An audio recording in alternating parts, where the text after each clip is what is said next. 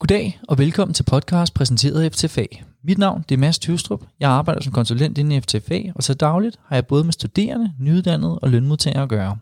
Den her podcast har fokus på det at være nyuddannet. I dag vil jeg gerne sige velkommen til del 2 af fremtidens arbejdsmarked. Den tidligere snak og den tidligere del, del 1, ja, der præsenterede vi jo Kjeld Holm, fremtidsforsker og næstformand i Selskabet for Fremtidsforskning, forfatter til bogen Lotto-samfundet, den nye virkelighed. Og det vi snakkede om, det var Kjelds beretning og Kjelds indsigter, når han kigger ind i krystalkuglen og ser, hvad vil der blive efterspurgt i fremtiden, hvad er det for nogle tendenser i forhold til kompetenceudvikling, i forhold til hvad arbejdsgiverne efterspørger, og i forhold til hvad man kan forvente af, hvordan arbejdsmarkedet kommer til at se ud i fremtiden. Den snak fortsætter vi i dag, og derfor vil jeg egentlig bare godt sige velkommen til del 2 om fremtidens arbejdsmarked. Lad os kaste os ud i det.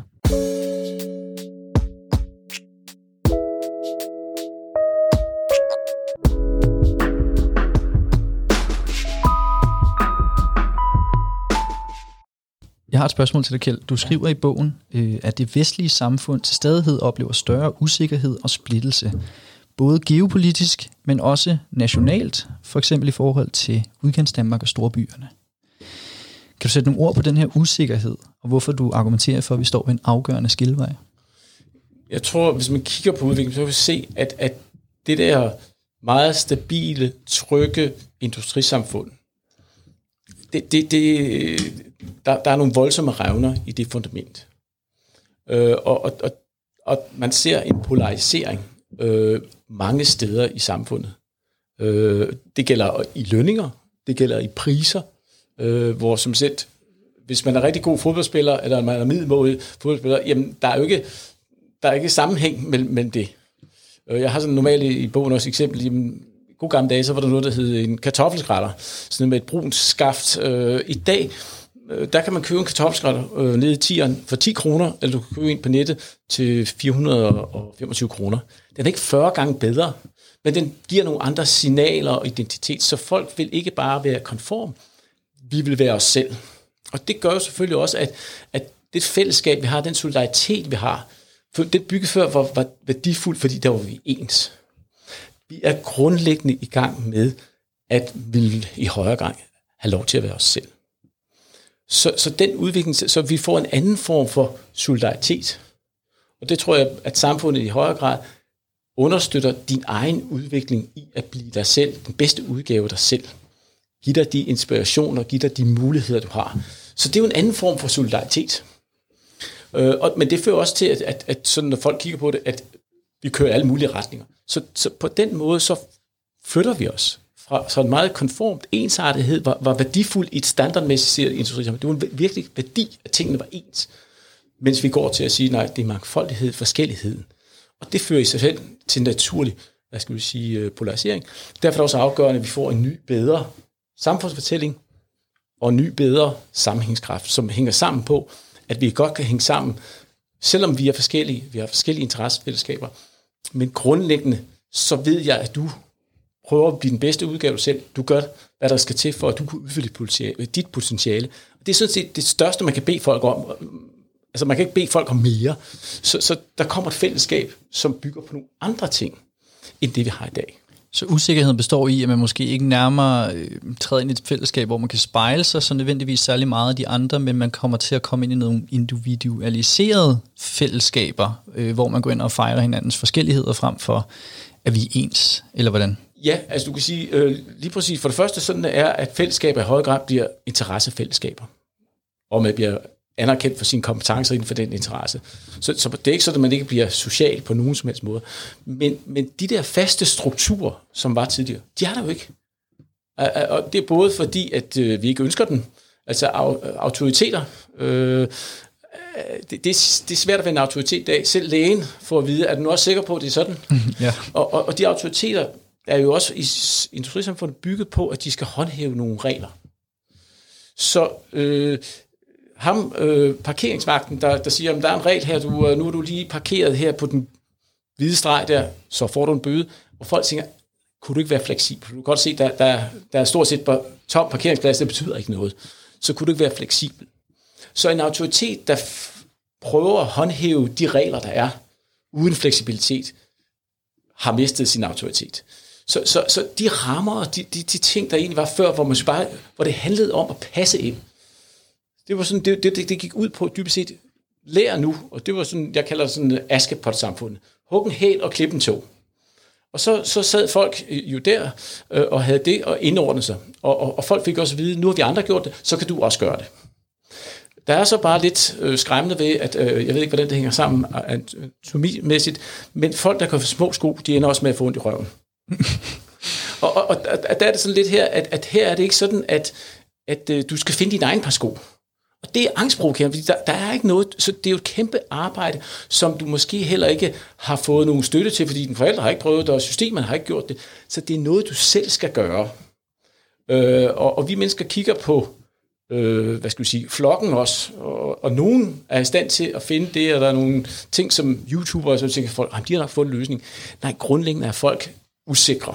Og, og det er jo også noget, man skal acceptere her, det, det er at prøve sig frem. Og, og verden er ikke, øh, hvad skal vi sige, øh, givet på forhånd, og, og, og dybest set er der en lang kæde af forsøg og forbedringer og ting og sager, uden noget lige pludselig er fast. Og det kan godt være svært at acceptere den udvikling.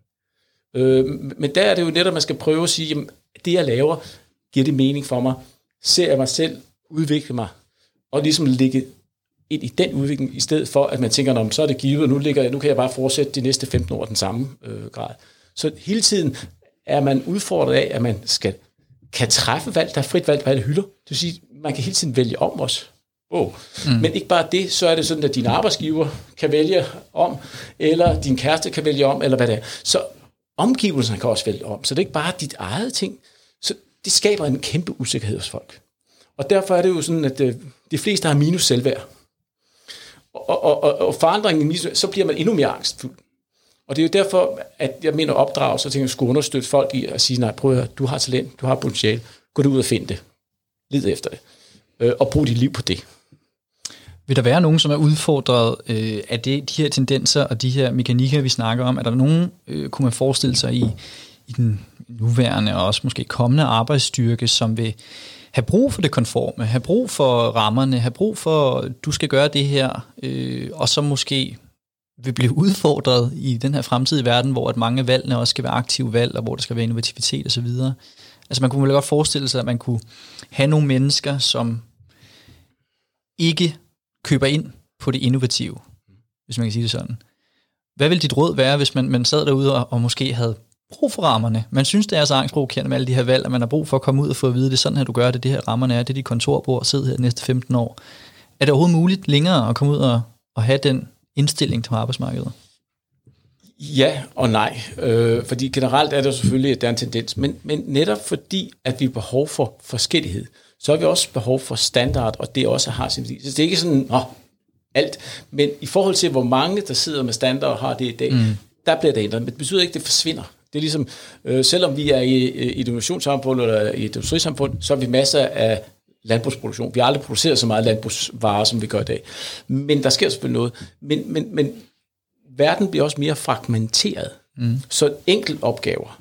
Og derfor kan det godt være, at du har netop en enkelt opgave, som du er rigtig god til, og det der, hvad skal vi sige, din kompetence er vigtig. Nu siger du det med standard. Øh, folk med autisme, kan godt lide sådan nogle ting. Nu har jeg selv arbejdet i en social kapitalfond, hvor vi prøvede at, at beskæftige udsatte mennesker. De er en gave guld værd i sådan øh, i fakta, hvor de har en, øh, en, en hvad skal vi, spotmarked, fordi de kan lide orden. Omsætning, indtjening på sådan et spotmarked er det dobbelte, hvis det står rigtigt, i stedet for at det bare lider en rodebunke. Så sådan en autist, der synes, det der det er fantastisk, er jo en gave, i stedet for et ung, så siger, jeg, du, det gider jeg ikke, det bliver træt efter øh, tre måneder, så, er, altså, så gider jeg altså ikke det her. Øh, så, så, så der bliver elementer, man, men hovedvægten flytter, men selvfølgelig bliver der plads øh, til, til folk, der også har det, det behov og den ting. Så, så der bliver meget mere mangfoldigt, men der er plads til alle. Hvis vi kigger sådan generelt på, på arbejdsmarkedet, øh, nu har vi lige har været inde på det øh, et par gange, det her med, at øh, man før i tiden måske godt kunne, kunne sidde og få det her guldur efter 20 års ansættelse osv., øh, og der endda kunne stå din, din titel på din gravsten, hvis man kom så langt. Hvordan ser du i forhold til arbejdsmarkedet? Fordi det vi som A-kasse gør, det er jo også, at vi yder noget flexicurity, altså den danske model, hvor man har noget sikkerhed i forhold til, når du står uden arbejde.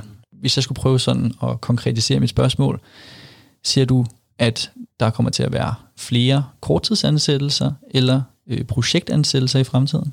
Det kan man jo se, det, det sker allerede. Øh, jeg plejer sådan at beskrive, hvad der sker på arbejdsmarkedet, sådan, øh, lidt som en ørken, hvor arbejderne er nomader, går fra det ene øh, vandhul, eller øh, hvad hedder det, øh, til det næste. Øh, og det, det handler om for virksomhederne at blive den oase, som de der nomader bliver tiltrukket af. Og så har de fået vand, og så har de fået det, hvad de gerne skulle have, og så rykker de videre. Det, og den udvikling tror jeg, øh, man ser. Og det er også den norm, der er, fordi hvis man bliver siddende for længe, så siger folk, så, så kan du bare det. Og i dag, der skal man være forandringsbund. Så jeg vil sige, hvis man møder mennesker, og ældre mennesker, øh, eller sin omgangskreds, og du spørger, øh, hvad laver du? Det er det første spørgsmål, spiller. Og det næste spørgsmål, når, hvor lang tid du så sidder der? Jeg vil vide en kasse øl på, at hvis folk har siddet der mere end 10 år, så når de siger, at jeg har siddet der 10-12 år, så er det næste, de siger, uden du har spurgt mad. Jeg siger, men jeg har lavet mange forskellige ting. Mm. Og det er fordi, at det med, at jeg har siddet og lavet det samme, og blevet rigtig god til den ene ting, det er længere, jamen kan du ikke andet? Så der er en norm, der gør, at, at, øh, hvad hedder det, at der ikke er det samme behov. Og jeg tror også, at tidligere med CV, der, der prøvede man at lave sådan en, en linje, om det har givet mening, så har gjort det, det, det, jeg bygger mig op, et eller andet sådan struktur, og det gav mening. I dag gør det ikke noget, at du siger, jamen ved du hvad, der, så brændte jeg for det her. Så synes jeg, det var spændende. Så gjorde det her, det her. Der, der tror jeg mere, at folk siger, men hvorfor gjorde du det? Nå, og det gav mig det. Mm. Så i stedet for at sige, bum, bum, bum, så skal jeg, og så skal jeg op længere i systemet, der tror jeg, der er plads til i langt højere grad, at man kan skifte. Og, og jeg tror også på det, øh, med at man tænker, når så har jeg fået de karakterer, det bliver svært. Jamen, allerede efter den anden job eller tredje år, så er det ikke det, folk kigger på. Og jeg, jeg kan se, at der er en tendens til, at det virksomheden egentlig gør, når du kommer ind, det er, at de giver dig måske en opgave. Prøv at løse den her opgave, så du se, hvordan du tænker, hvordan du arbejder, i stedet for, lad os se, hvilke karakterer du har. Mm. Og det tror jeg, det bliver en stigende tendens, så du måske godt kan prøve noget, hvor du ikke har sagt, du har ikke nogen uddannelsesmæssig baggrund for det. Nej, men det kan være, at du har en masse interesser, du har en masse kompetencer, hvor det passer rigtig godt ind.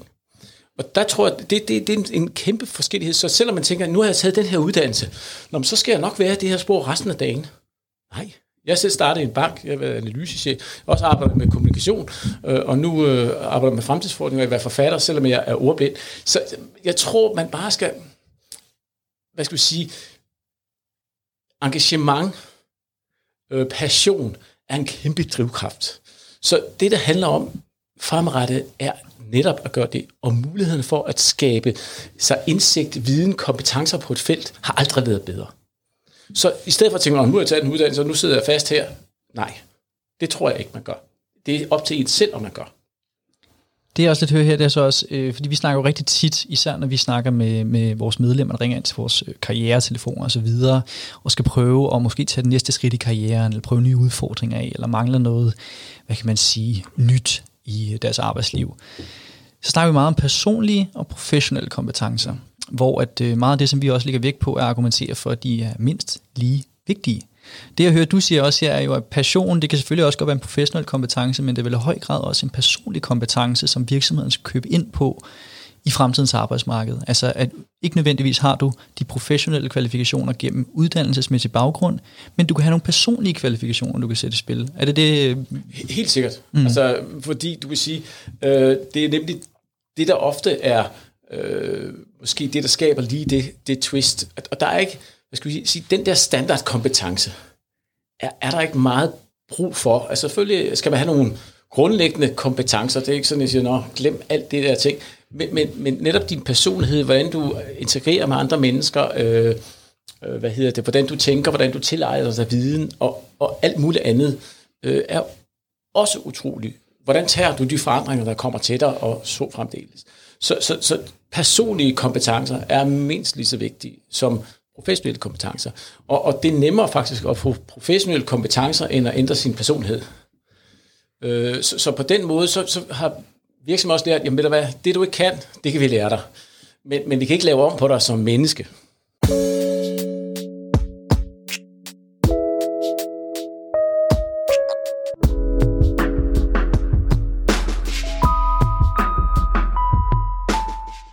Jeg vil gerne lige læse en øh, passage højt for din bog på side 41 øh, under afsnittet Fremtidens jobmuligheder. Og jeg citerer. Svaret på spørgsmålet om vores børns fremtidige uddannelses- og jobmuligheder er derfor hverken pessimistisk eller alarmerende.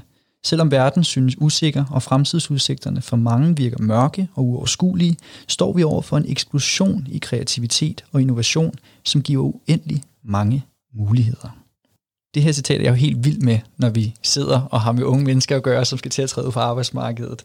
Fordi meget af det, som man også, øh, når man kigger ind i det her, øh, den forkromede krystalkugle, så sidder man og kigger ind, og så meget af det, man egentlig kan blive som ung menneske udsat for, er usikkerhed. Det er øh, at arbejde nok til alle. Der kommer øh, kunstig intelligens, der kommer robotter, og uha, nu øh, øh er min uddannelse allerede forældet, før jeg overhovedet blev færdig med den. Citatet her synes jeg ligger rigtig godt op til også det, som vi er inde på i forhold til, at kreativiteten og innovationen kommer til at være nogle kompetencer, der bliver lagt rigtig meget vægt på. Hvis du var ung og nyuddannet i dag, hvad vil du gøre som noget af det første, når du var færdiguddannet? Jamen, for det første vil jeg prøve at, at sætte mig ind i, jamen, hvad er det egentlig, jeg brænder for? Hvad er det, jeg synes, der er spændende? Hvad, hvad, når jeg går tilbage til det uddannelsesforløb, jeg havde, hvornår synes jeg egentlig, at lige pludselig tiden fløj væk? Det, det der hedder flow. Hvornår, hvornår var det, jeg oplevede det? Og, og, og så må man prøve at tænke, jamen, hvor kunne den kompetence virkelig komme i spil? Hvad er det for nogle virksomheder, hvor det kunne være rele- relevant for? For jeg tror, hvis, hvis man som person sidder ude i jobinterview og bliver spurgt ind, hvis man så kan fornemme, hov, det der, det synes jeg er spændende, det er interessant. Så selvom du ikke engang er til jobsamtale, så siger Nå, men, vi søger da også en i den her retning. Så jeg tror faktisk, det der, at man, man har, hvad skal vi sige, interesser, noget man engagerer sig i, brænder for, det er det, virksomheden søger. Fordi hvis du har den i, så kan du hurtigt tilegne dig, du, du kommer hurtigt ind i tingene, og så fremdeles. Så, så jeg tror faktisk, det, jeg vil prøve at kigge, hvor er det, hvor er det og, og, og ikke bare min uddannelse, men hvad er det, som jeg selv interesserer mig for? Hvad kunne jeg godt tænke mig at vide videre om? Så endelig begynd at vide noget omkring, interesser dig for det, fordi det kan være, at det så, øh, du har dit job, men det næste job, det hænger så måske sammen på de andre kompetencer, eller den indsigt, du har fået på anden vis. Så det tror jeg faktisk er, er vigtigt, at man gør, fordi din, din uddannelse er i mange grad en, en, en indgangsbillet, hvor du siger, at jeg kan godt tilleje mig nogle ting og sager. Hvad du efterfølgende kommer til at beskæftige med, kan variere ufattelig meget derfra.